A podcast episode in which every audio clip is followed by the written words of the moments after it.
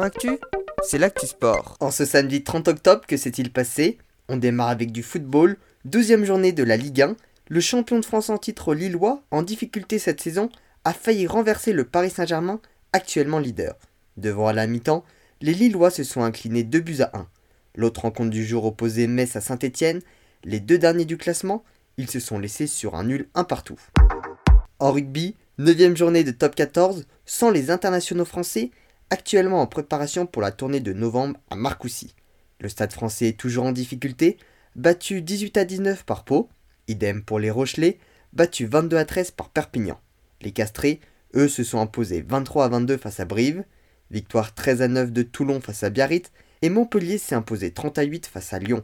Deux rencontres doivent encore se tenir, Bordeaux-Bègle Clermont ce soir et Racing 92 Toulouse demain soir.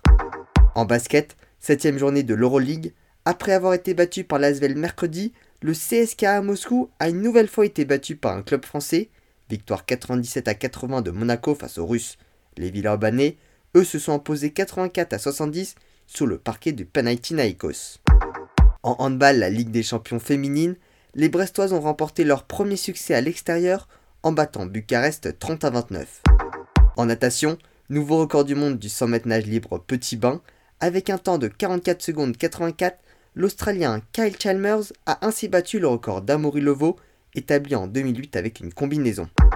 En surf, Justine Dupont a été grandement récompensée au Big Waves Award 2021 en décrochant trois prix, celui du ride de l'année, celui de la plus grosse vague prise en tow-in et celui de la performance de l'année.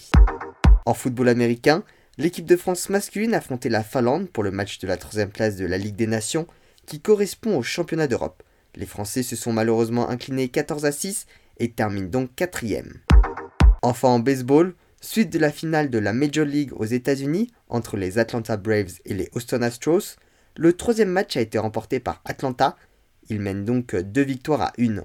Voilà pour les actualités du jour. À demain dans Sport Actif.